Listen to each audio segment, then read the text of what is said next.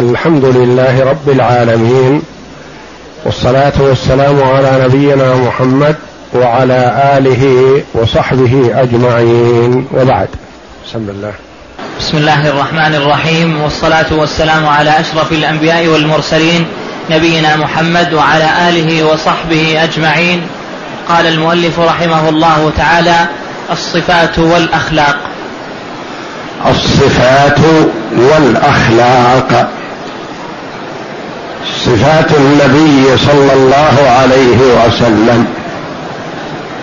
وخلقه كما أثنى عليه ربه جل وعلا وإنك لعلى خلق عظيم. فأفضل الأخلاق هي خلقه صلى الله عليه وسلم. وحينما اشتاق التابعون رحمة الله عليهم إلى التعرف على خلق النبي صلى الله عليه وسلم لانهم قريب العهد به لكن لم يدركوه. رغبوا إلى أخص الناس به إلى عائشة رضي الله عنها. فقالوا يا أم المؤمنين ما هو خلق رسول الله صلى الله عليه وسلم الذي أثنى الله جل وعلا عليه به؟ وإنك لعلى خلق عظيم.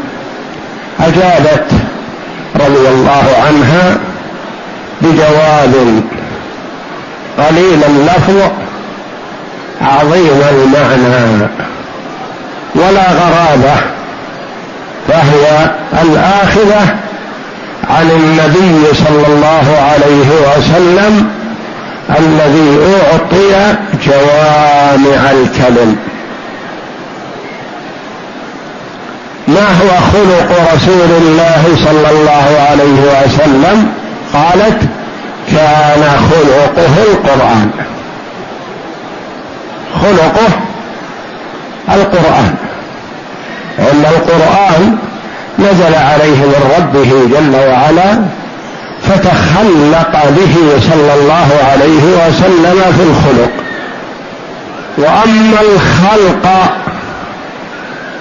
فهذه من الله جل وعلا خلقه على أحسن الخلق وأحسن الصور صلوات الله وسلامه عليه.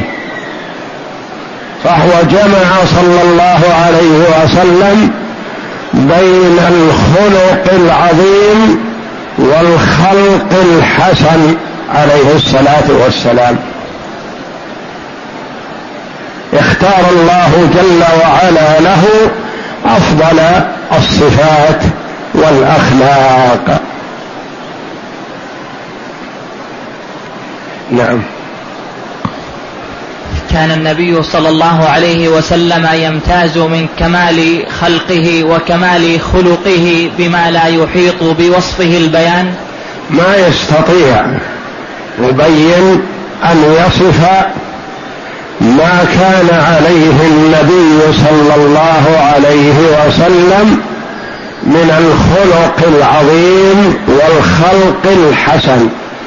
مهما عبر الإنسان فهو مقصر في حقه صلى الله عليه وسلم لأن الله جل وعلا جعله على أحسن الخلق والخلق.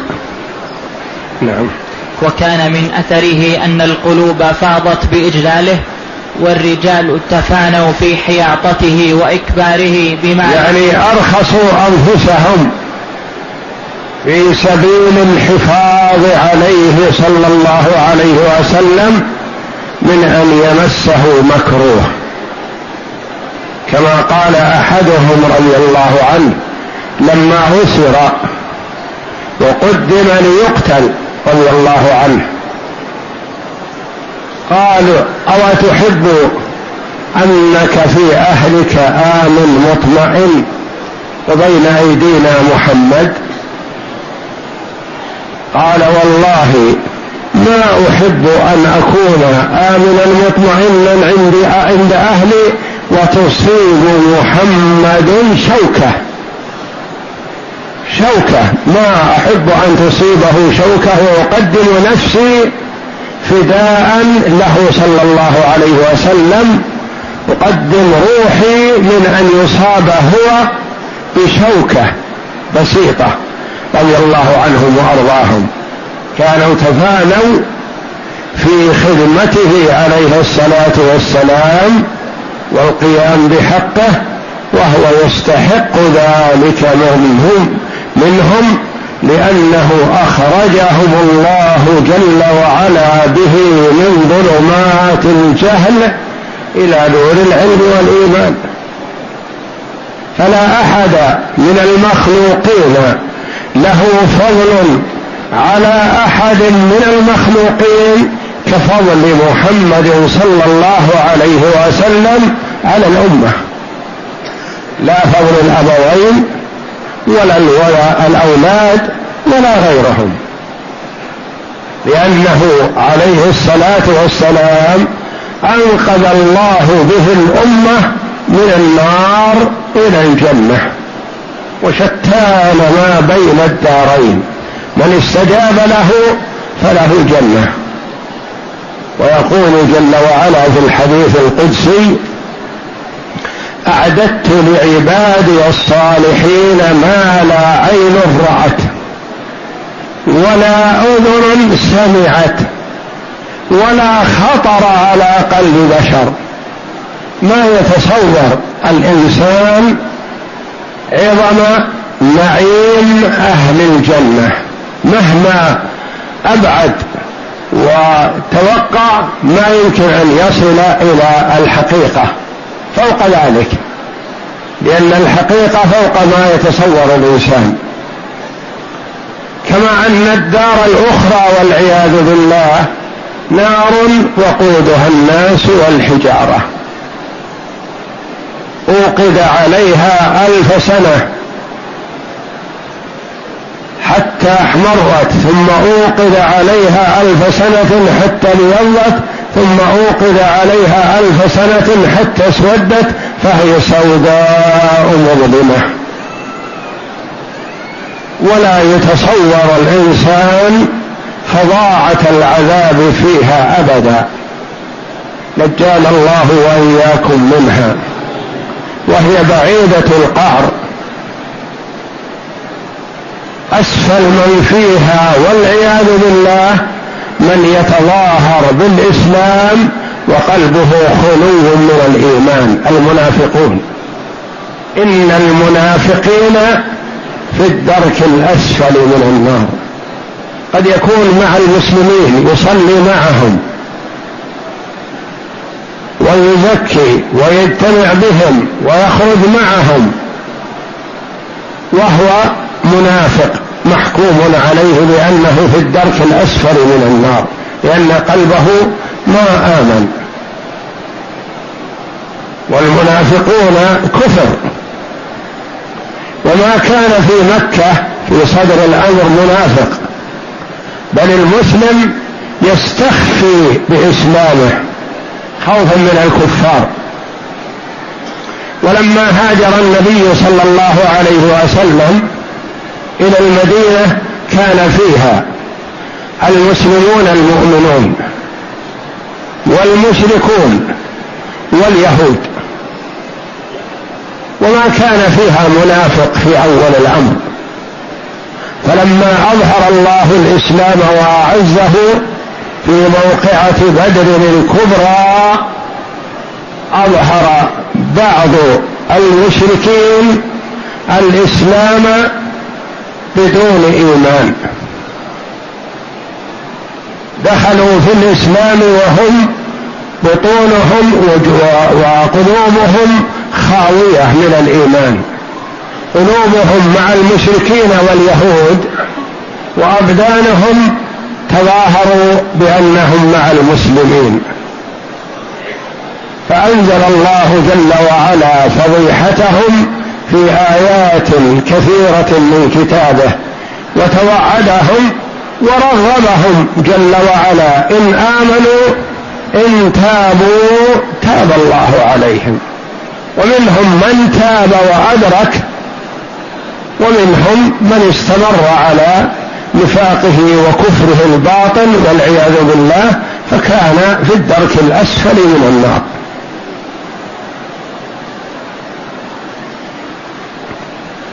فكان الصحابة رضي الله عنهم يحمون النبي صلى الله عليه وسلم بأنفسهم وأموالهم. وكان المنافقون اظهروا الإسلام وهم يودون الوقيعة بالنبي صلى الله عليه وسلم والمسلمين ويتناجون كما قال الله جل وعلا بالإثم والعدوان ومعصية الرسول. ويتوعدون المؤمنين ويتناطون على أنهم يناصرون من جاء لحرب محمد صلى الله عليه وسلم والمؤمنين من المشركين ومن اليهود.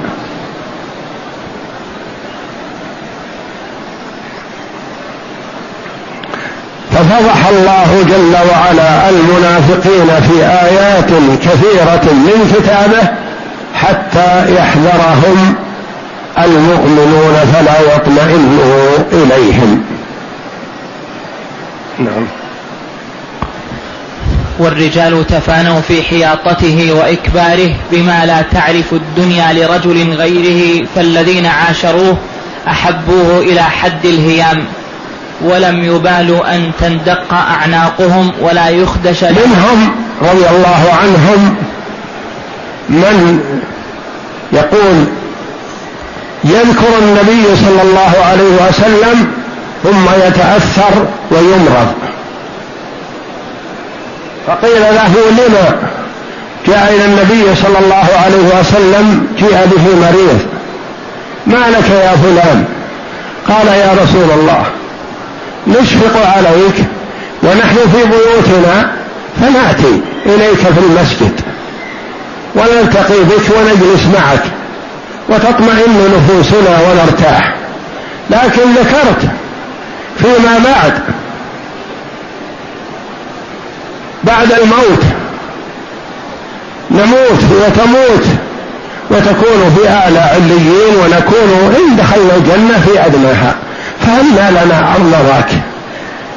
مرض من أجل أنه خشي أن لا يرى النبي صلى الله عليه وسلم وإن دخل الجنة. يعني مشفق على رؤية النبي صلى الله عليه وسلم.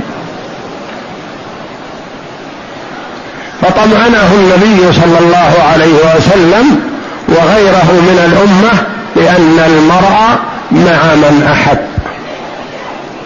فيقول أنس فرحت بهذا فرحا شديدا وما فرح أصحاب رسول الله صلى الله عليه وسلم بحديث مثل هذا الحديث. يقول عن نفسه لأني أحب الرسول صلى الله عليه وسلم وأحب أبا بكر وأحب عمر وحب كبار الصحابة رضي الله عنهم يكون ما ما لحقت بهم. وما أدرك ما أدركوا فلما قيل له إن المرء مع من أحب استبشر وفرح. وكذلك الصحابة رضي الله عنهم فرحوا لشدة محبتهم للنبي صلى الله عليه وسلم وفي هذا بشارة أنهم سيكونون معه. نعم. ولم يبالوا أن تندق أعناقهم ولا يخدش له ضفر. وما أحبوه كذلك إلا لأن أنصبته من الكمال الذي يعشق عادة لم يرزق بمثلها بشر. يعني ما أعطاه الله من الكمال ما أعطاه بشر. يعني هو أفضل البشر كمالا. وصفات الله جل وعلا لا تنال. وإنما صفات البشر فهو نال أكملها صلى الله عليه وسلم. وإنك لعلى خلق عظيم. من الذي يقول هذا؟ الواحد جل وعلا المعطي المانح سبحانه. وإنك لعلى خلق عظيم. يقول خلقك عظيم.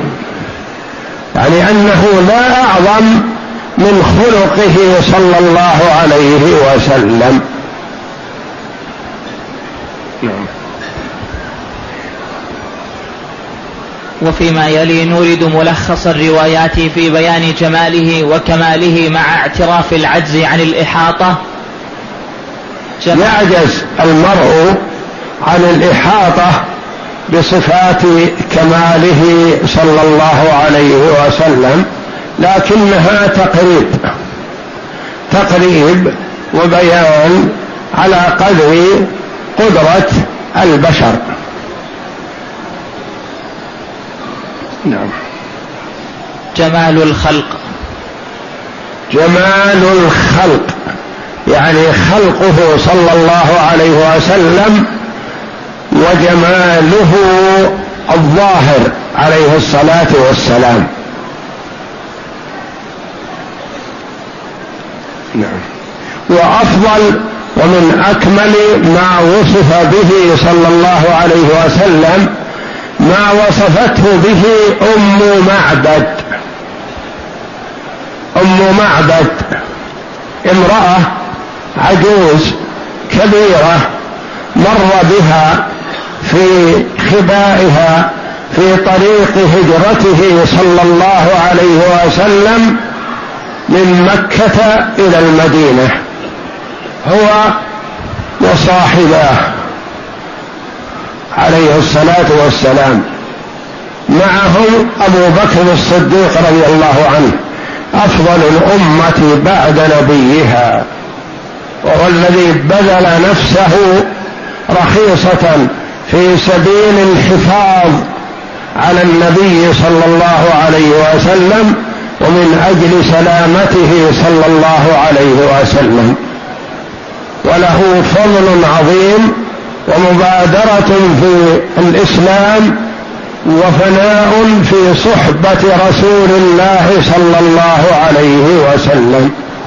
فهو صديق الأمة فمغبون وظالم لنفسه من تكلم في أبي بكر الصديق رضي الله عنه. أفضل الأمة بعد نبيها وأحب الرجال إلى رسول الله صلى الله عليه وسلم فمحبته واجب على كل مسلم يحب الله ورسوله.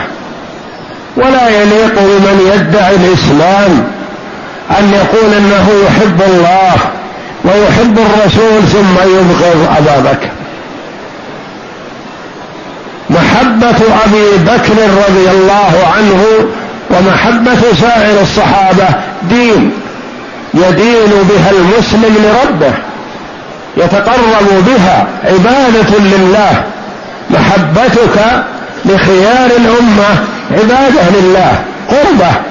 تتقرب بها أنت إلى ربك لا إلى أبي بكر ولا إلى عمر ولا إلى غيرهم وإنما تقرب بها إلى الله جل وعلا وإلى محبة رسول الله صلى الله عليه وسلم. ومن محبتك للنبي صلى الله عليه وسلم أن تحب من يحب. أحب الرجال إليه أبو بكر رضي الله عنه. الذي واساه في نفسه وفي ماله وسارع في تصديقه في كل ما يقول صلوات الله وسلامه عليه بلا تردد. حتى إن بعض الصحابة رضي الله عنهم يكون لهم ملاحظات في بعض فقرات الصلح أحيانا خشية أن يكون فيها غضاضة على المسلمين أما جانب أبي بكر رضي الله عنه فأبدا لم يكن فيه أي ملاحظة في ما اصطلح عليه النبي صلى الله عليه وسلم مع اليهود ولا مع المشركين وإنما كان هو موافق باستمرار ومصدق باستمرار ولا يخطر على باله التوقف في شيء ما رضي الله عنه وأرضاه. لما أصبح صلى الله عليه وسلم ليلة أسري به إلى المسجد الأقصى وعرج به إلى السماوات العلى حدث الناس بما رأى من المشركين معجزة له صلى الله عليه وسلم. ولعلهم يسلمون إذا رأوا منه هذه المعجزات. فأخبرهم صلى الله عليه وسلم بأنه أسري به إلى المسجد الأقصى وصلى فيه إماما بالأنبياء وعرج به إلى السماوات العلى. فأنكروا ذلك وكذبوه. المؤمنون ازدادوا إيمانا والكفار والعياذ بالله ردوا هذا وقالوا هذا مستحيل بيت المقدس نذهب إليه شهر في الذهاب وشهر في العودة.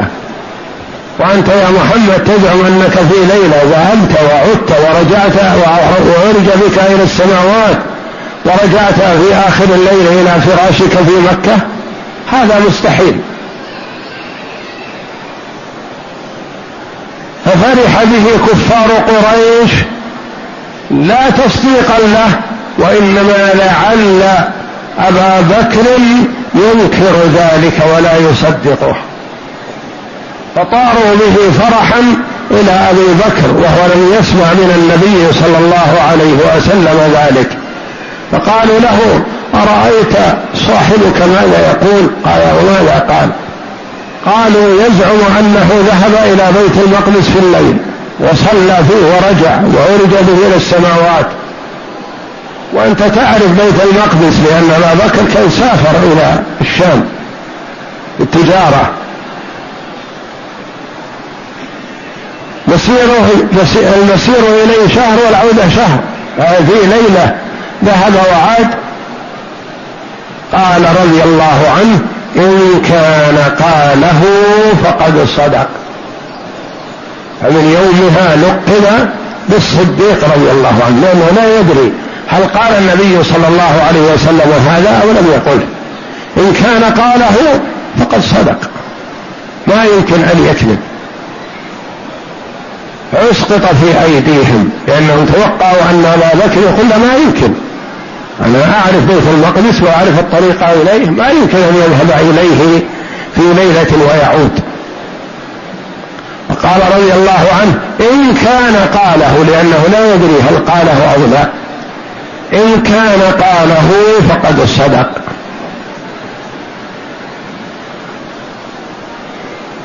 فهو رفيقه في هذه الرحلة حال مرورهم بأم معبد.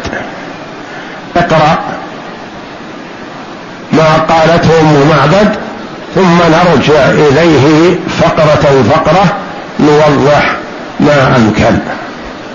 قالت أم معبد الخزاعية عن رسول الله صلى الله عليه وسلم وهي تصفه لزوجها حينما حين مر بخيمتها مهاجرا. ظاهر الوضاءة أبلج الوجه حسن الخلق لم تعبه ثجلة ولم تزر به ولم تزر به صعلة. وسيم قسيم في عينيه دعج وفي أشفاره وطف. وطف. وفي أشفاره وطف وفي صوته صحل صحل. وفي صوته صحل صحل وفي عنقه سطع أحور أكحل أزج أقرن شديد سواد الشعر إذا صمت علاه الوقار وإن تكلم علاه البهاء أجمل الناس وأبهاهم من بعيد وأحسنه وأحلاه من قريب حلو المنطق فضل فضل لا فضل لا نزر ولا هذر. فضل لا نزر ولا هذر. كأن منطق كأن منطقة خرزات منطقه كأن منطقه خرزات نظمن يتحدر. ربعة لا لا تقحمه عين لا تقحمه لا عين. لا تقحمه عين من قصر. ولا تشنؤه من تشنأه ولا تشنأه من طول. غصن غصن بين غصنين. غصن بين غصنين فهو أنظر الثلاثة منظرا وأحسنهم قدرا له رفاق يحفون رفقاء له, له رفقاء, رفقاء يحفون به إذا قال استمعوا لقوله وإذا أمروا وإذا أمر تبادروا إلى أمره محفود محشود لا عابس ولا محفود محشود. محفود محشود لا عابس ولا منفل. ولا مفند. ولا مفند. هذا وصف هذه المرأة العجوز. لحظات هو عندها لكنها دقيقة الوصف. ويذكر ابن القيم رحمه الله وأهل السير مروره بخباء أم معبد. يقول رحمه الله ثم مر رسول الله صلى الله عليه وسلم في مسيره يعني من مكة إلى المدينة. ذلك حتى مر بخيمتي أم معبد الخزاعية من خزاعة. وخزاعة عيبة نصح للنبي صلى الله عليه وسلم. مسلمهم وكافرهم. ولما أبرم النبي صلى الله عليه وسلم الصلح مع كفار قريش في السنة السادسة من الهجرة في صلح الحديبية. من بنود الصلح من أحب أن يدخل مع النبي صلى الله عليه وسلم فله ذلك من قبائل العرب. ومن أحب أن يدخل مع قريش فله ذلك. فدخلت خزاعة مع النبي صلى الله عليه وسلم. ودخلت بنو بكر مع كفار قريش. ودخول خزاعة كان سببا عظيما في فتح مكة شرفها الله. في السنة الثامنة. وإلا في الصلح بين النبي صلى الله عليه وسلم في السنة السادسة على أن الحرب تضع أوزارها بينه وبين كفار قريش عشر سنين. من سنة ست إلى سنة ستة عشر. عشر سنين. والنبي صلى الله عليه وسلم توفي ولحق بربه أول السنة الحادية عشرة.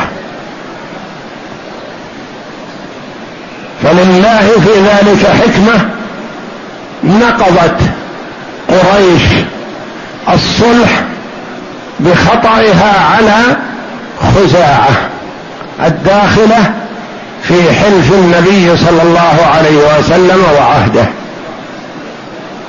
فلذا نقضت العهد بينها وبين النبي صلى الله عليه وسلم فغزاها عليه الصلاة والسلام في السنة الثامنة من الهجرة ففتح الله جل وعلا له مكة وقرت عينه بذلك وأنزل الله جل وعلا عليه إذا جاء نصر الله والفتح ورأيت الناس يدخلون في دين الله أفواجا فسبح بحمد ربك واستغفره إنه كان توابا. استعد للقاء ربك.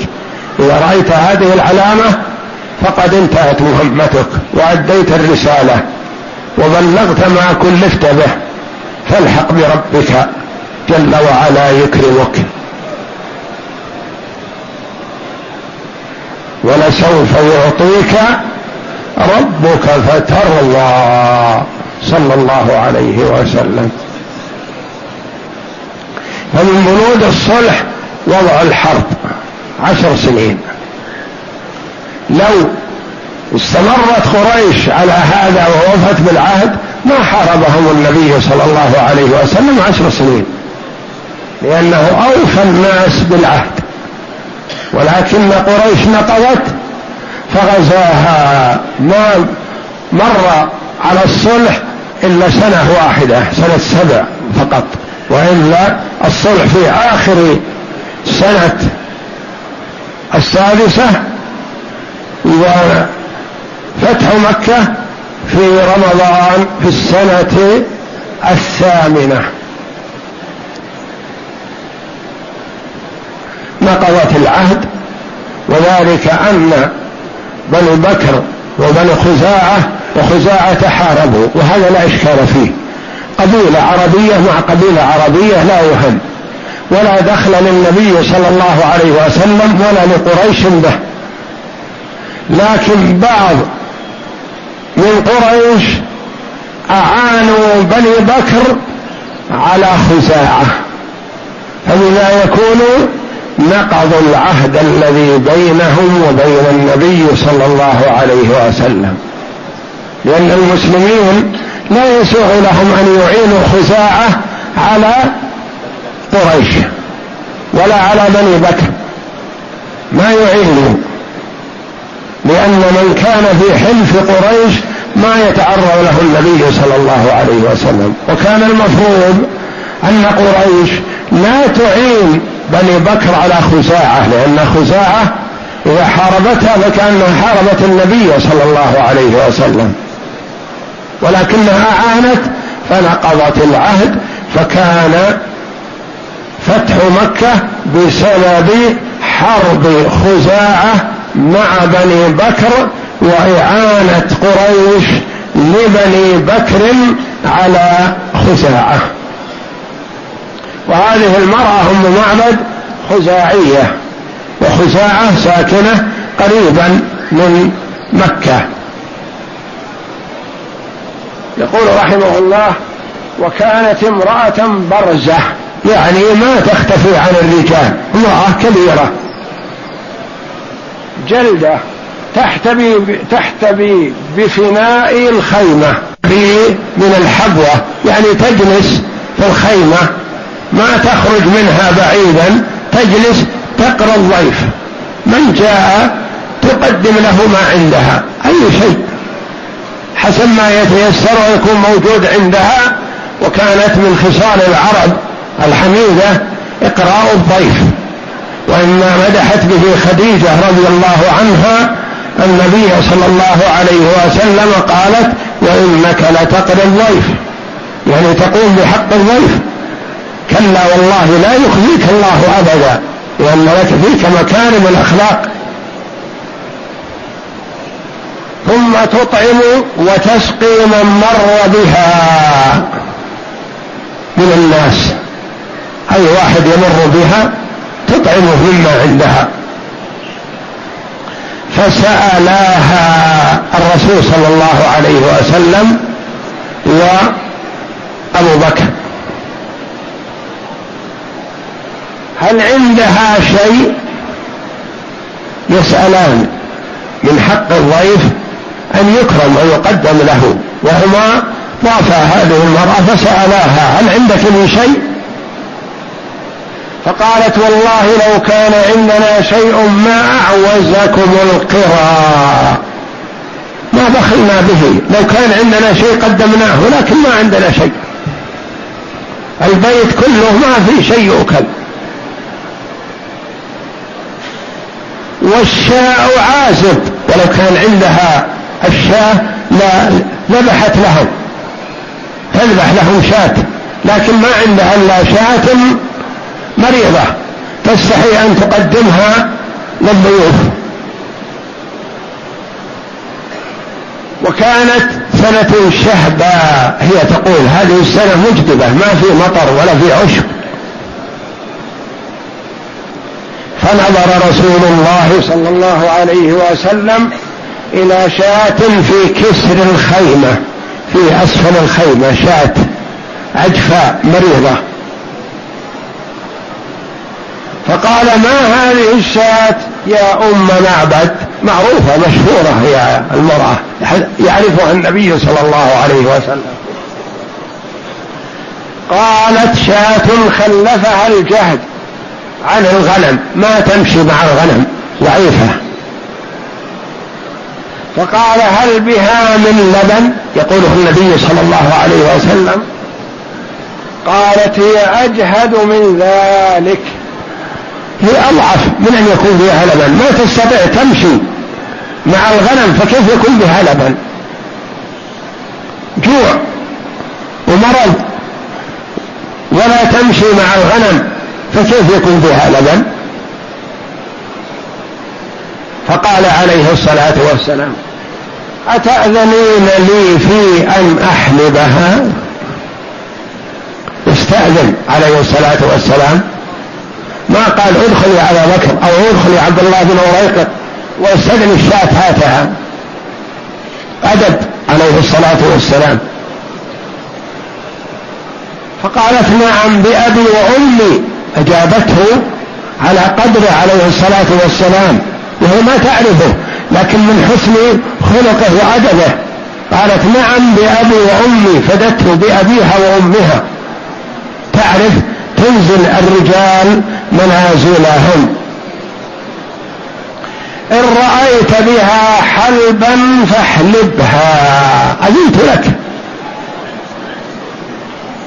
فمسح رسول الله صلى الله عليه وسلم بيده بيده ضرعها ليزيل ما فيه من أذى أو وسخ أو تراب وسمى الله ودعا دعا الله جل وعلا. فتفاجت عليه. امتلأ ضرعها حليب. بس تريد أحد يمسه حتى ينزل بإذن الله تبارك وتعالى. ودرت فدعا بإناء لها يربض الرهط. دعا بإناء كبير. يشبع ويروي المجموعة من الناس. الرهط العدد الكبير. قدر كبير إناء كبير. دعا به ما دعا بإناء صغير لأنه متأمل فيها أن فيها خير. سيحصل فيها لبن كثير. فحلب فيه حتى علته الرغوة. امتلأ الإناء حليب وصارت الرغوة فوق مستوى الإناء. فسقاها فشربت حتى رويت. حتى تعرف أن هذا حقيقة وليس بتخييل. ما سقى أصحابه أو تركها لأنها صاحبة الحق وهي المالكة. فسقاها اولا.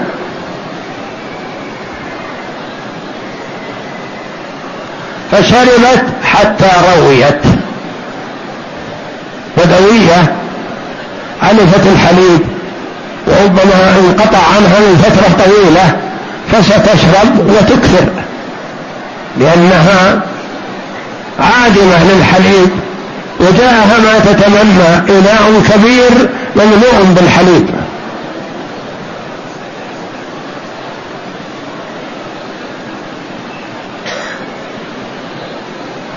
وسقى أصحابه حتى رووا.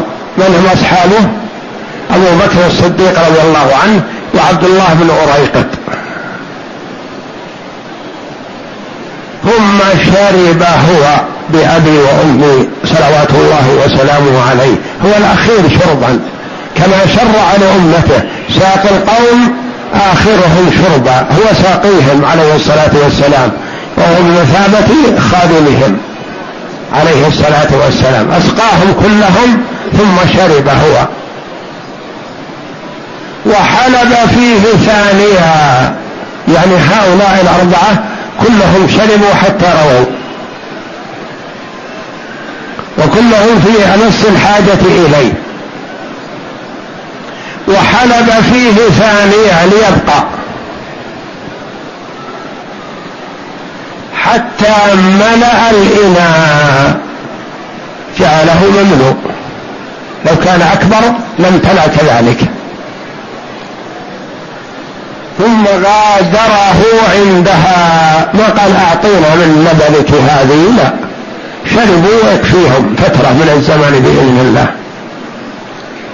وغادر اللبن عندها ليكون علامة. فارتحلوا. فقلما لبثت أن جاء زوجها أبو معبد. لما تعدى وتجاوز الحي جاء زوجها.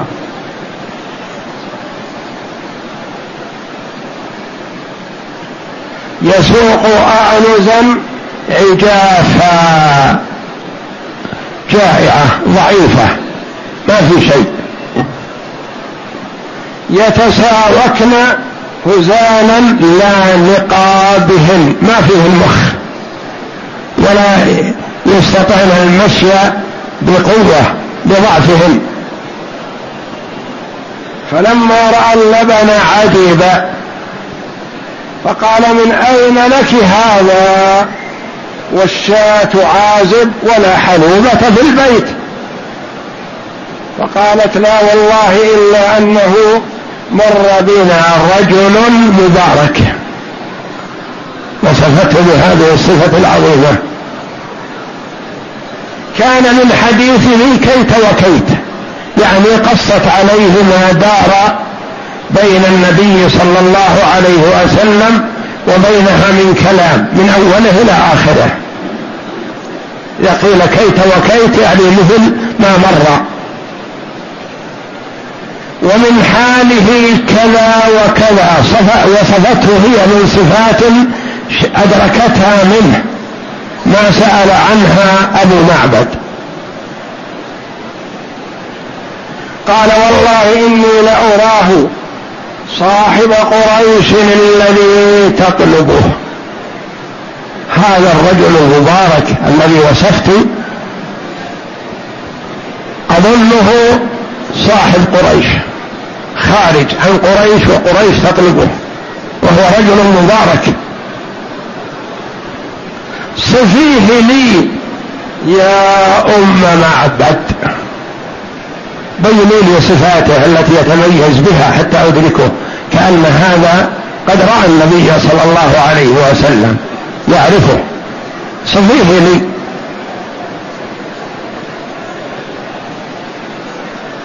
قالت ظاهر الوضاءة.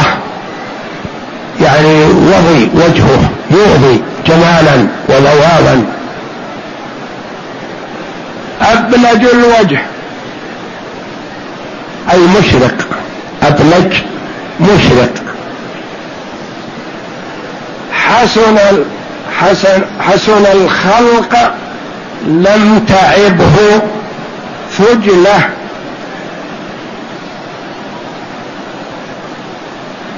أي ليس فيه عيب من ضخامة البطن. الثجلة. أن يكون متي ضخم البطن. هذه مجرية بالرجل يعني ما صفة حسنة.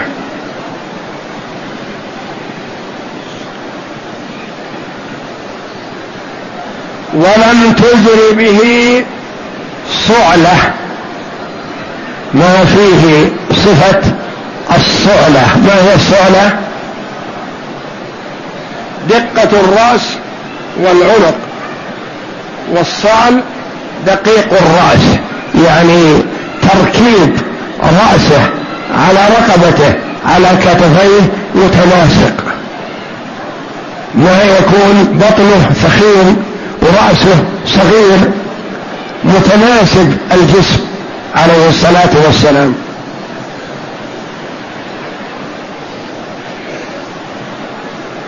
وسيم قسيم. القسيم الجميل. يعني ظاهر الجمال عليه الصلاة والسلام. وفي عينيه دعج. الدعج سواد العينين. وفي أشفاره وطف. الأشفار الأهداب أهداب العينين.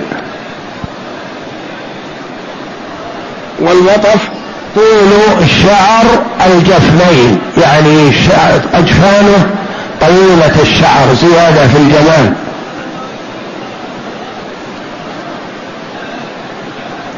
وفي صوته سحل يعني قوي ناعم الصوت قريب من صوت الأنثى.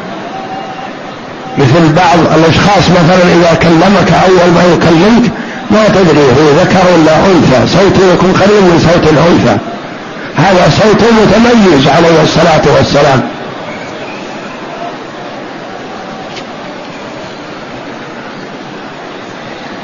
وفي عنقه سطح وفي عنقه يعني رقبته. سطح يعني طول. ما هو كما يقولون أطقس رأسه ملتزق بكتفيه في عنقه طول في جمال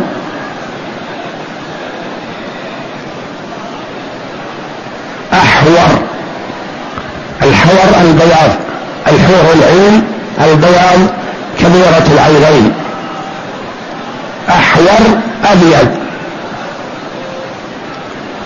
أكحل أزج الأكحل يعني في عينيه بوثابة الكحل وإن لم يكتحل. الأزج هو الطول إلى الطول أقرب منه إلى القصر يعني ليس بطويل ولا بقصير وهو أقرب إلى الطول منه إلى القصر أزج.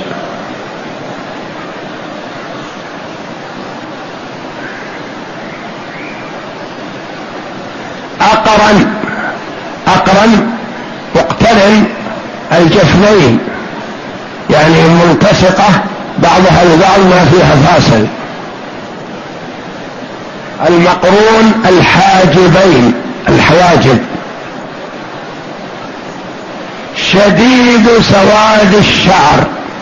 يعني شعره أسود سوادا شديدا. إذا صمت علاه الوقار. إذا سكت تشعر بأنه يستحق التوقير والاحترام. فيه كمال الرجولة. وإن تكلم علاه البهاء تكون الأنظار تتجه إليه في أثناء كلامه. يكون زيادة في في الجمال وأنه ملفت للنظر ويستدعي أشد الأنظار إليه عليه الصلاة والسلام. أجمل الناس. تقول يعني ما رأت مثله من جمال وأبهاهم من بعيد. يعني إذا كان بعيد عنك ترى فيه الجمال وترى فيه البهاء. وأحسنه واحلاه من قريب وكلما قرب ازداد حسنا في رأي العين عليه الصلاة والسلام. بعض الناس من بعد ترى كأنه جميل لكن كلما قرب تبينت في شيء من العيوب الخفية. والنبي صلى الله عليه وسلم بخلاف ذلك من بعيد يعلوه البهاء ومن قريب زيادة الحسن والجمال عليه الصلاة والسلام. حلو المنطق. كلامه حلو. ما فيه سوء ولا في كلمات نابية ولا في كلمات ما تدرك معناها. فصل لا نزر ولا هذر. كلام كامل مستوي.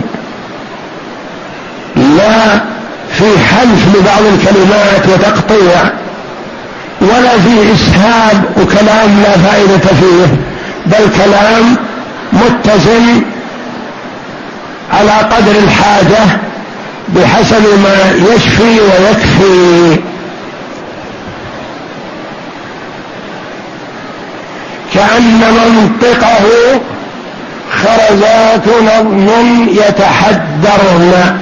يعني كلامه وحده وحده كلمة كلمة حتى يحفظ عنه ويسمع ولا يقال ماذا قال. أو يفوت على الإنسان كلمة أو كلمتين في النسب فيفوت عليه كثير من المعنى. ربعة الربعة من الرجال الذي ليس بالطويل ولا بالقصير. لأن القصير قد يك يكره أحيانا والطول كذلك وإنما أحسن شيء الوسط. لا تقحمه عين من قصره يعني ما تحتقره لأنه قصير. ولا تشنعه من طول ما تبغضه أو تكره طوله. كن طويل. غصن بين غصنين. اصحابه الذين معه أبو بكر وعبد الله بن هريقط بينهم. فهو أنظر الثلاثة منظرا. هو أجملهم صلى الله عليه وسلم. وأحسنهم قدرا. منظره حسن وقدره ووقاره وهيبته هو أحسنهم. له رفقا يحفون به. له رفقا يعني حوله. ما يتركونه وحده وإنما هم على يمينه وعلى شماله. ينتظرون أمره أو إشارته فيبادرون. ما يتخلون عنه ويلتفت عنه يبحث عنهم أو يستلحقهم أو نحو ذلك لا. بل هم يحفون به. يعني هو موقر عند أصحابه. إذا قال استمعوا لقوله ما يتشاغلون عن الاستماع له بأي شيء؟ إذا قال استمعوا لما يقول عليه الصلاة والسلام. وإن أمر تبادروا إلى أمره يتسابقون ليؤدوا ما طلب منهم صلى الله عليه وسلم.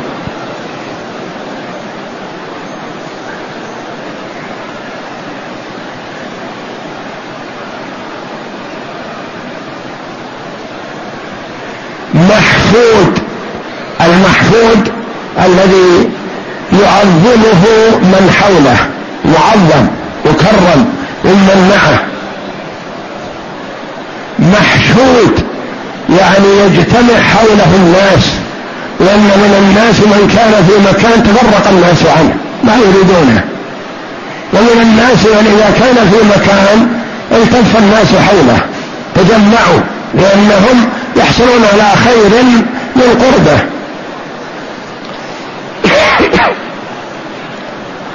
لا عابس ولا مفند لا عابس في وجهه.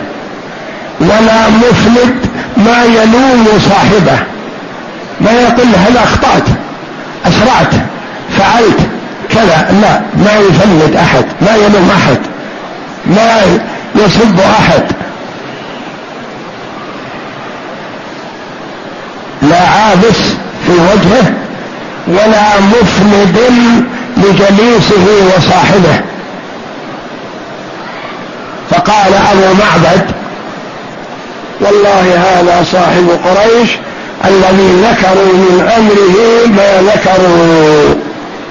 ولقد هممت أن أصحبه ولا أفعلن إن وجدت إلى ذلك سبيلا. وعد بأنه يلحق بالنبي صلى الله عليه وسلم وشوقته إليه أم معبد بكلامها وحديثها عن النبي صلى الله عليه وسلم. يقول ابن القيم رحمه الله ينسب وأصبح صوت بمكة عاليا يسمعونه ولا يرون القائل. واحد من الجن دخل مكة وهو ينشد هذه الأبيات. والله جل وعلا ذكر عن الجن أنهم يروننا ونحن لا نراهم.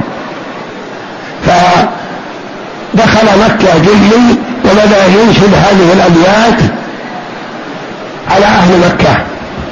يسمعون الصوت ولا يرون من المتكلم.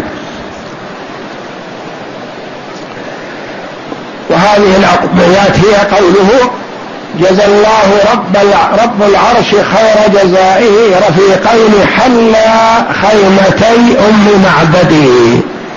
جزى الله رب رب العرش رفيقين. من هما؟ النبي صلى الله عليه وسلم وأبو بكر. لأن عبد الله بن ريقط ما أسلم ذاك الوقت. ما كان يستحق أن يدعى له. لكن الرجل ثقة. وثق به النبي صلى الله عليه وسلم وأخذه معهم ليدلهم على الطريق. لأنه يدل الطريق. لأنه لا يريدون الطريق المسلوك. هذا من الاحتياط. منه صلى الله عليه وسلم ما سلك الطريق الذي يسلكه الناس. وانما ابتعد عن طريق الناس ولكونه عليه الصلاة والسلام ما مشى هذا الطريق ولا أبو بكر اتخذ هذا الدليل يدلهم يعرف الطرق. هما نزلا بالبر وارتحلا به وأفلح من انسى رفيق محمد. فيا لقصي ما زوى الله عنكم راح الفضل والخير كله منكم. بخروج محمد صلى الله عليه وسلم من بينكم آل قصي اللي هم قريش.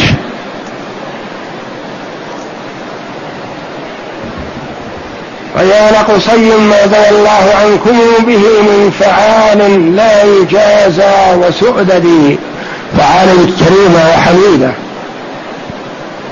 لأهل بني كعب مكان فتاتهم هذه العجوز أم معبد. لأهل بني كعب مكان فتاتهم ومقعدها للمؤمنين بمرصد.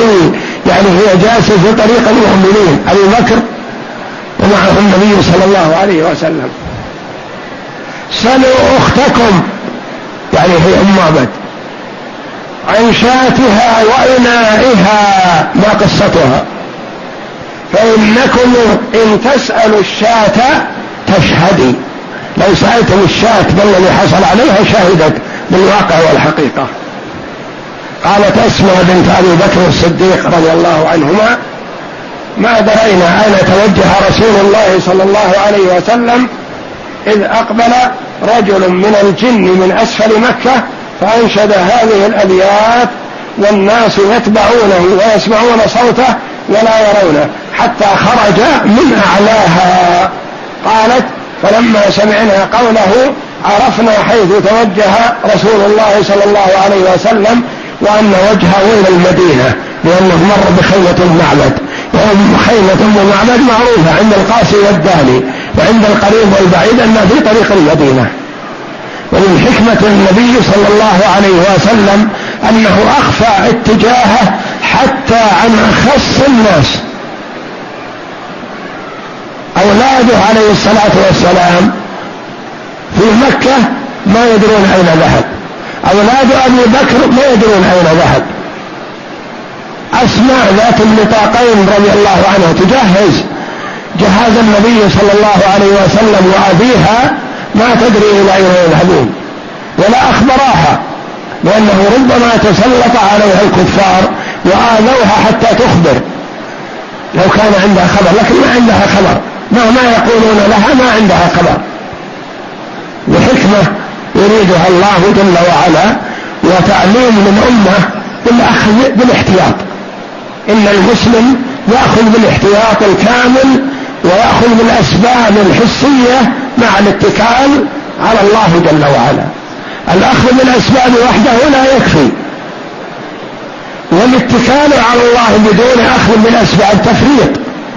وقد يكون جهالة وإنما يأخذ بالأسباب ويتكل على الله جل وعلا. وتأتي بعض صفاته صلى الله عليه وسلم عن علي بن أبي طالب رضي الله عنه وعن غيره من الصحابة. الكلام في الصفات والأخلاق للنبي صلى الله عليه وسلم. وقد جمع الله جل وعلا لرسوله صلى الله عليه وسلم حسن الخلق وحسن الخلق. صلوات الله وسلامه عليه. فهو أحسن الناس خلقا كما بين ذلك ربه جل وعلا بقوله تعالى وإنك لعلى خلق عظيم. كما أن الله جل وعلا تفضل عليه بحسن خلقه فهو أحسن الناس خلقا عليه الصلاة والسلام. كما وصفه الواصفون ووصفوا ما اشتمل عليه جسده الكريم من الصفات والأوصاف الحميدة. فهو جل وعلا موصوف بالصفات التي هي أعلى ما يمكن أن يتصف بها بشر فهو في صفات البشرية أخذ أكملها وأتمها صلوات الله وسلامه عليه.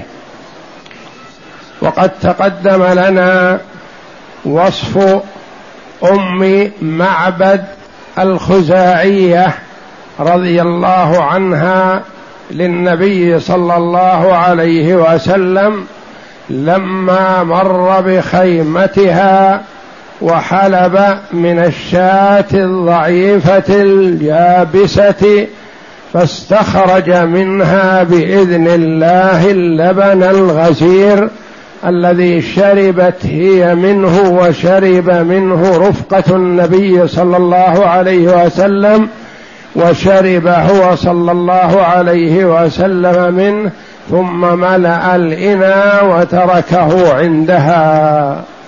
فتعجبت لما اطلعت عليه من صفات النبي صلى الله عليه وسلم خلقا وخلقا فوصفته لزوجها أكمل صفة فوعد زوجها بأنه سيلحق به ويتبعه وهي رضي الله عنها معدودة من الصحابيات. فهي صحابية يترضى عنها. قالت أم معبد عن رسول الله صلى الله عليه وسلم وهي تصفه لزوجها. وقد مر علينا في الدرس السابق ونحب أن نقرأه الآن ثم نأخذ وصف علي رضي الله عنه للنبي صلى الله عليه وسلم ثم نبين معاني الفقرات والكلمات التي اشتمل عليها وصف علي. وأما وصف أم معبد فقد مر علينا في الدرس الماضي. نعم. بسم الله الرحمن الرحيم والصلاة والسلام على أشرف الأنبياء والمرسلين نبينا محمد وعلى آله وصحبه أجمعين. قال المؤلف رحمه الله تعالى جمال الخلق. نعم قالت أم قالت أم معبد الخزاعية عن رسول الله صلى الله عليه وسلم وهي تصفه لزوجها حين مر بخيمتها مهاجرا مهاجرا من مكة إلى المدينة ومعه أبو بكر وغلام لأبي بكر وابن أريقط دليلا لهم. نعم. ظاهر الوضاءة أبلج الوجه حسن الخلق لم تعبه ثجلة ولم تزر به صعلة وسيم قسيم في عينيه دعج وفي أشفاره وطف وفي صوته صحل وفي عنقه سطع أحور أكحل أزج أقرن شديد سواد الشعر إذا صمت علاه الوقار وإن تكلم علاه البهاء أجمل الناس وأبهاهم من بعيد وأحسنه وأحلاه من قريب حلو المنطق فضل لا نزر ولا هذر كأن منطقه خرزات نضمن يتحدر. ربعة لا تحقمه لا تقحمه. لا تقحمه عين من قصر ولا تشنؤه من طول. غصن بين غصنين فهو أنظر الثلاثة منظرا وأحسنهم قدرا. له رفاق يحفون به له, له رفقاء يحفون به. إذا قال استمعوا لقوله وإذا أمر تبادروا إلى أمره محفود محشود لا عابس ولا مفند ولا مفند. ولا مفند. لا عابس ولا مفند. هذا وصف أم معبد رضي الله عنها. ويأتي وصف علي رضي الله عنه للنبي صلى الله عليه وسلم. نعم. وقال علي بن أبي طالب رضي الله عنه وهو ينعت رسول الله صلى الله عليه وهو ينعت رسول الله صلى الله عليه وسلم لم يكن بالطويل الممغط ولا القصير المتردد وكان ربعة من القوم ولم يكن بالجعد القطط ولا بالسبط وكان جعدا رجلا ولم يكن بالمطهم ولا المكلثم وكان في الوجه تدوير وكان أبيض مشربا أدعج العينين أهدب الأشفار جليل المشاش والكتد والكد دقيق المسربة أجرد شثن الكف الكفين والقدمين إذا مشى تقلع كأنما يمشي في صبب وإذا التفت التفت معا بين كتفيه خاتم النبوة وهو خاتم النبيين أجود الناس كفا وأجرأ الناس صدرا وأصدق الناس لهجة وأوفى الناس ذمة وألينهم عريكة وأكرمهم عشرة من رآه بديهة هابة ومن خالطه معرفة أحبة يقول ناعته لم أرى قبله ولا بعده مثله صلى الله عليه وسلم. هذا وصف علي رضي الله عنه وبعض كلماته واضحة جلية وبعضها تحتاج إلى إيضاح. وقد جاءت صفات النبي صلى الله عليه وسلم في صحيح البخاري وفي صحيح مسلم وفي جامع الترمذي وفي البداية والنهاية لابن كثير رحمة الله على الجميع. وصفوه صفات واضحة جلية كأن المرء ينظر إليه عليه الصلاة والسلام.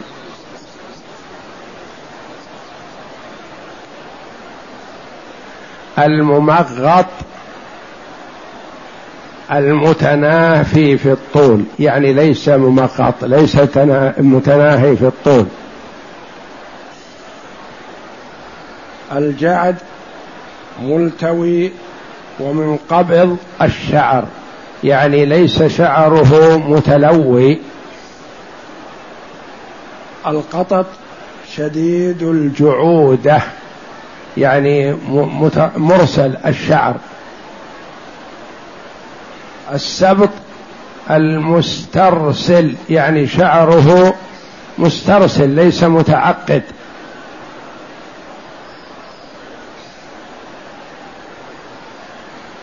المطهم منتفخ الوجه. يعني ليس كذلك ليس بالمطهم المنتفخ الوجه.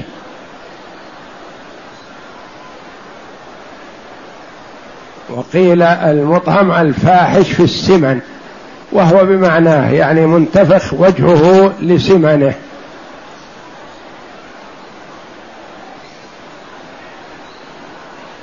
وقيل هو النحيف الجسم.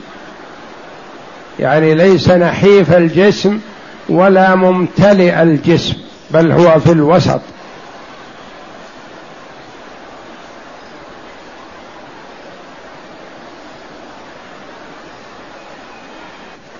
المكلثم هو اجتماع لحم الوجه بلا جهومة.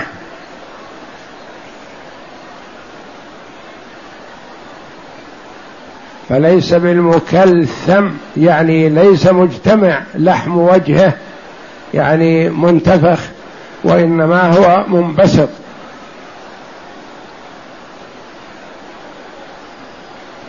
أهدب الأشفار يعني في هدب عينيه طول زيادة في الجمال.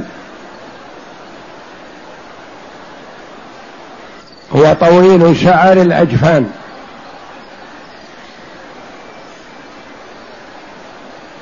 جليل المشاش هو صفته جليل المشاش أي عظيم رؤوس العظام كالمرفقين والكتفين والركبتين يعني ليس ناحل العظام وإنما هي متينة عظامه صلى الله عليه وسلم تعطيه زيادة قوة وشجاعة في مقابلة الأعداء صلوات الله وسلامه عليه.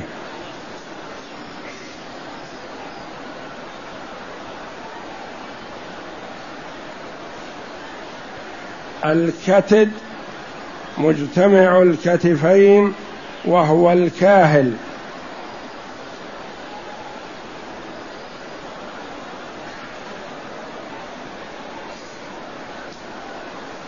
جليل المشاش والكتد.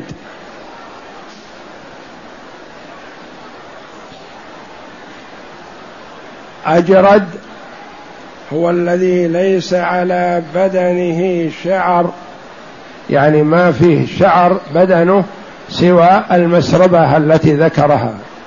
المسربة الشعر الدقيق الذي كأنه قضيب من الصدر إلى السرة. شعر من الصدر إلى السرة بمثابة الخيط.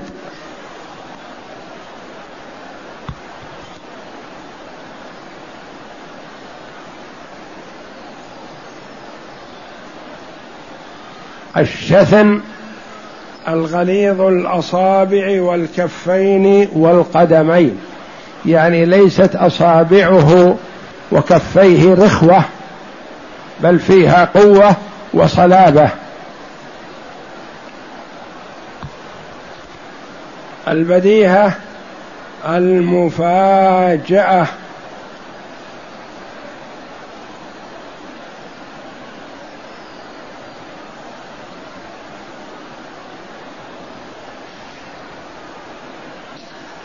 إذا مشى تقلع كأنما يمشي في صبب يعني سريع الممشى كأنه يمشي في منحدر.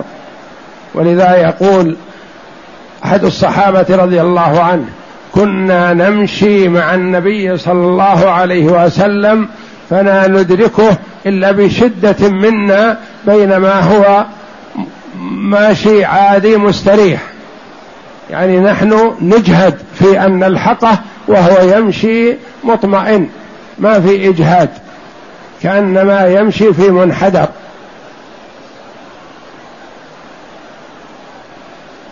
وإذا التفت التفت جميعا يعني ما كان ينوي عنقه وإنما يلتفت بكله إذا نودي أو تكلم عليه من خلفه أو طلبه أو نحو ذلك التفت إليه بكله. عليه الصلاة والسلام. بين كتفيه خاتم النبوة. في طرف كتفه الأيسر خاتم النبوة علامة النبوة. خاتم النبوة هذا كالحبيبات وكالثآليل مجتمعة بقدر حب القهوة ونحوها آه، علامة النبوة وهي التي يتميز بها الأنبياء صلوات الله وسلامه عليهم أجمعين. ولهذا لما كان سلمان الفارسي رضي الله عنه يتفقد أحوال النبي صلى الله عليه وسلم وهو عامل ليهودي في المدينة لما قدم النبي صلى الله عليه وسلم أراد أن يتعرف عليه هل هو النبي الذي ذكر له مشايخه من قبل؟ قالوا الحق ببلاد فيها حرة هي مهاجره. فلما جاء النبي صلى الله عليه وسلم جاء بطعام رضي الله عنه وقال أنت رجل غريب وهذا صدقة مني لك. فأخذه النبي صلى الله عليه وسلم وأعطاه الصحابة وقال كلوا ولم يأكل منه لأنه عرف سلمان أنه لا يأكل الصدقة لينظر. فقال هذه واحدة. ثم أتى في اليوم الثاني بطعام وقال أنت رجل غريب وهذا هدية مني لك. فأكل منه النبي صلى الله عليه وسلم وأكل منه الصحابة. قال هذه ثانية. ثم أخذ يدور على النبي صلى الله عليه وسلم ليطلع على كتف على خاتم النبوة. فشعر به النبي صلى الله عليه وسلم بقصده فأرخى رداءه صلى الله عليه وسلم فلما رآه سلمان انكب عليه يقبل النبي صلى الله عليه وسلم ويشهد أن لا إله إلا الله وأن محمدا رسول الله. وخاتم النبوة معلوم لدى السابقين بأن كل نبي يبعثه الله جل وعلا في خاتم النبوة على طرف كتفه الأيسر صلوات الله وسلامه عليه.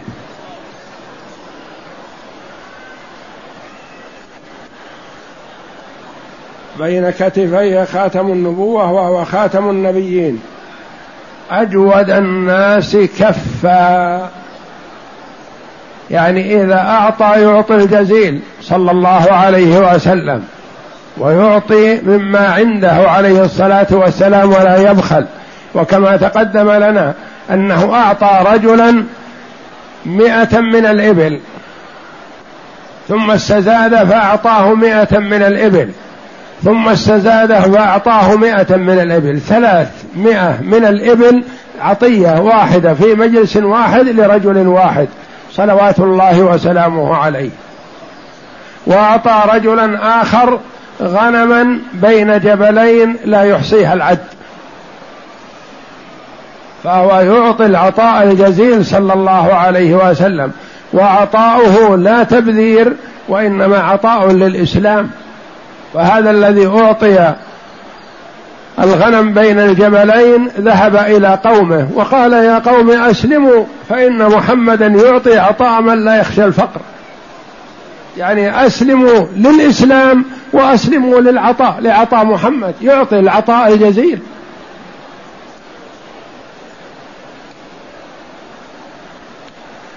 وأجرأ الناس صدرا يعني قوي القلب والجأش لا يخاف ولا يكون عنده شيء من الرعب حتى لو كان في ضيق أو شدة فهو متكل على الله جل وعلا. ولما خاف عليه أبو بكر رضي الله عنه قال له ما ظنك باثنين؟ الله ثالثهما. لا تحزن إن الله معنا. فهو يهدئ ويقوي من عزيمة أبي بكر ويذهب الخوف من نفس أبي بكر رضي الله عنه. وأصدق الناس لهجة هو الصادق الأمين صلوات الله وسلامه عليه. والمعروف من شبابه أنه لا يكذب أبدا وكان يلقب عند كفار قريش بالصادق الأمين. ما يعرفون أصدق منه ولا يعرفون أكثر أمانة منه صلى الله عليه وسلم. وأوفى الناس ذمة فهو عليه الصلاة والسلام إذا أعطى الذمة لأحد والعهد لأحد لا ينقض. ولا يفكر في النقض ولا في الخيانة عليه الصلاة والسلام فهو معصوم من الصفات الذميمة القبيحة معصوم منها صلى الله عليه وسلم كما وصفه ربه وإنك لعلى خلق عظيم. والينهم عريكه سمح وسهل ويخاطبه الصغير ويخاطبه الكبير وتخاطبه المرأة ويقف مع الرجل ويقف مع المرأة عليه الصلاة والسلام. لين العريكه ما يهاب أو يخاف منه.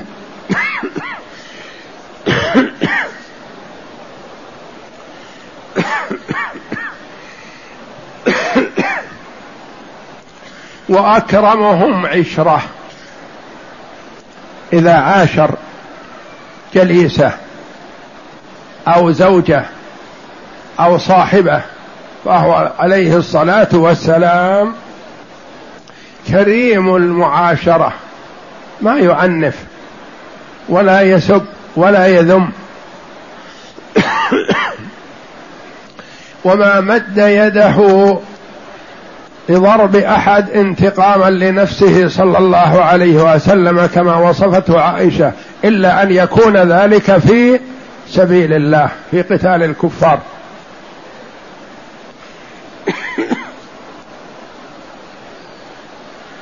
من رآه بديهة هابة. يعني ألقيت عليه المهابة. يعني أول ما يقابله الشخص يجله ويحترمه. ما يستسهل شأنه وأمره. ألقيت عليه المهابة وإن كان سهل وسمح. لكن أول ما يقابله المرء يكون عنده مهابة له.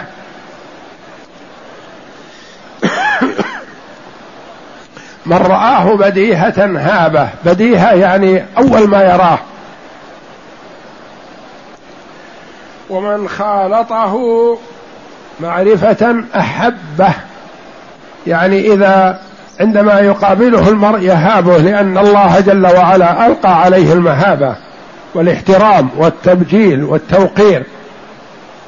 لكن إذا جالسه المرء وتحدث معه أحبه. تزول المهابة والخوف الذي يكون عند من يقابله. يقول ناعيته يعني واصفه لم أر قبله ولا بعده مثله. ما رأى صفاته هذه في شخص قبله ولا رآها في شخص بعده يعني بعد ما رآه. اجتمعت فيه صفات الحسن كلها رضي عليه الصلاة والسلام.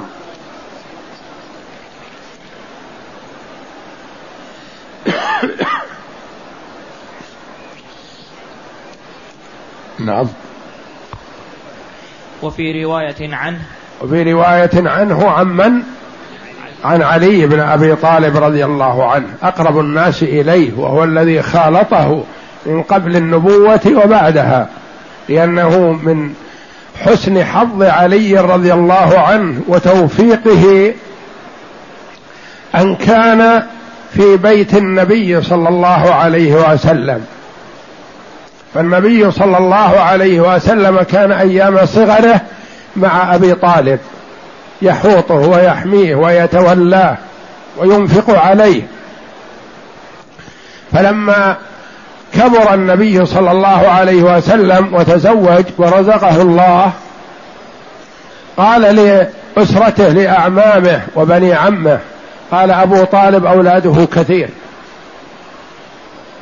وحاله ضعيفة فلا بد أن نقوم معه على أولاده. أنت يا العباس تأخذ وأنا آخذ وحمزة يأخذ. وهكذا من أولاد أبي طالب لأن أولاد أبي طالب كثير. فكان من حسن حظ علي رضي الله عنه أن كان في بيت النبي صلى الله عليه وسلم. هو نصيب علي نصيب النبي صلى الله عليه وسلم من أولاد أبي طالب. ولهذا كان رضي الله عنه أول من آمن من الصبيان لأنه آمن وهو صبي رضي الله عنه قبل أن يبلغ الحلم.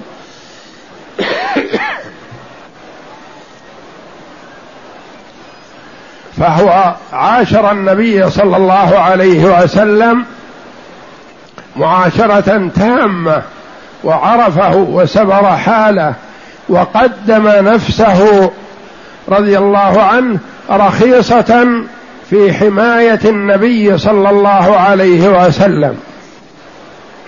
وهو الفدائي حقا حينما نام في فراش النبي صلى الله عليه وسلم ليلة الهجرة.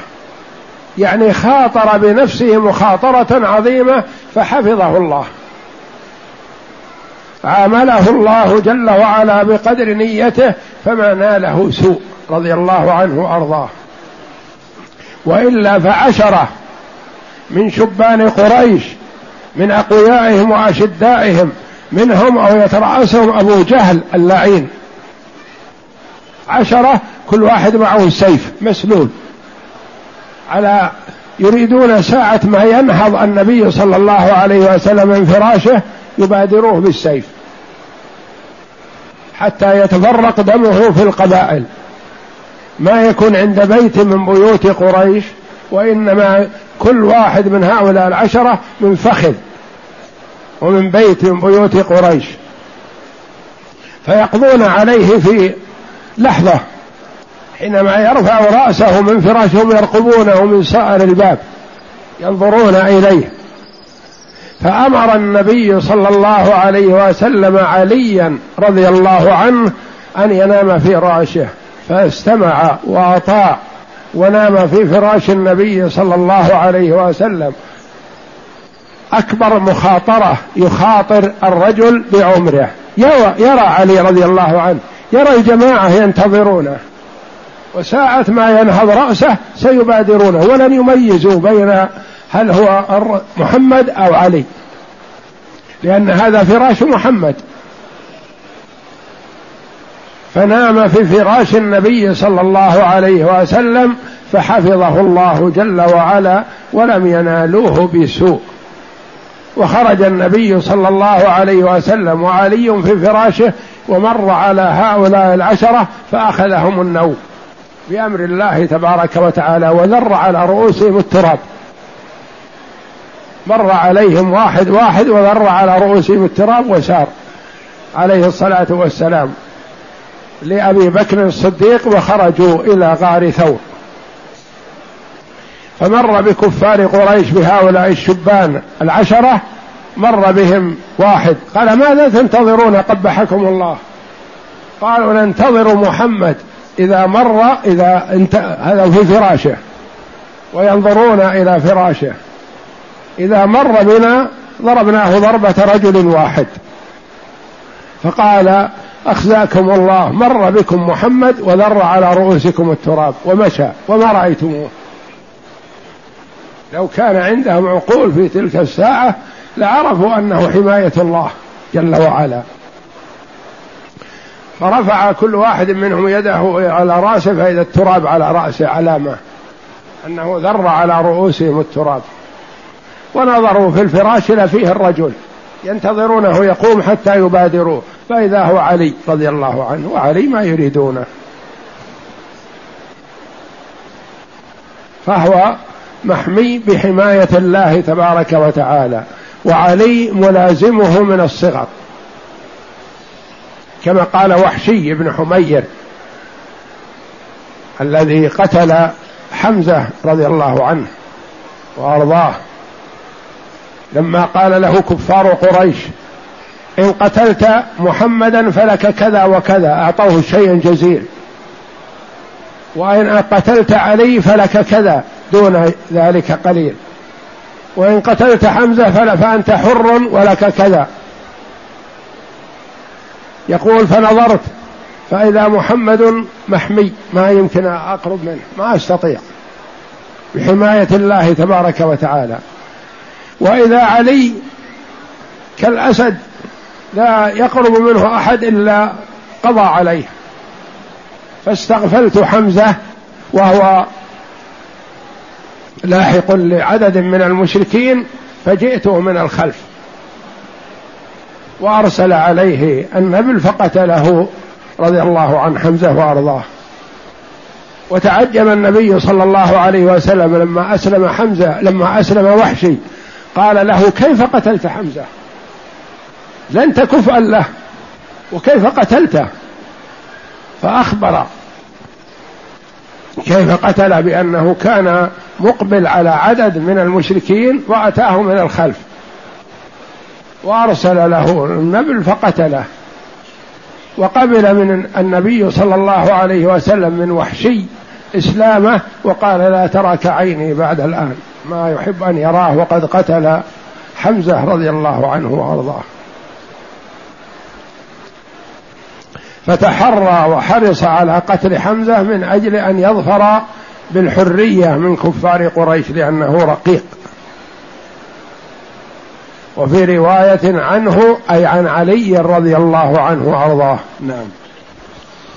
وفي رواية عنه أنه كان ضخم الرأس. ضخم الرأس يعني مو صغير الرأس.